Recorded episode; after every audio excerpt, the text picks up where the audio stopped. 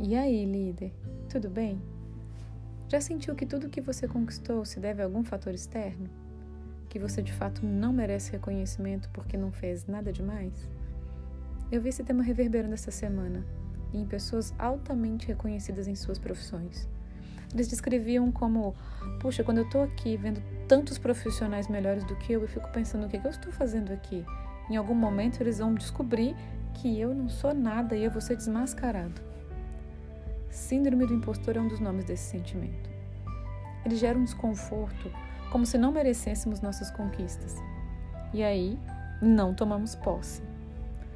Eu não estou falando isso para validar nenhum comportamento prepotente.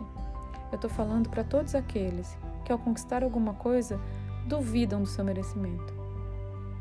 E quando isso acontecer, se isso acontecer com você, eu peço para você olhar para trás, cinco anos para trás, e ver todos os passos que você tomou, todas as pessoas que te apoiaram, todos os tombos, todas as vezes que você se levantou.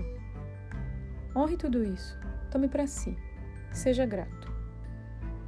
Duvidar de si mesmo não é a única maneira de buscar desenvolvimento pessoal, mas reconhecer o caminho trilhado é um bom começo.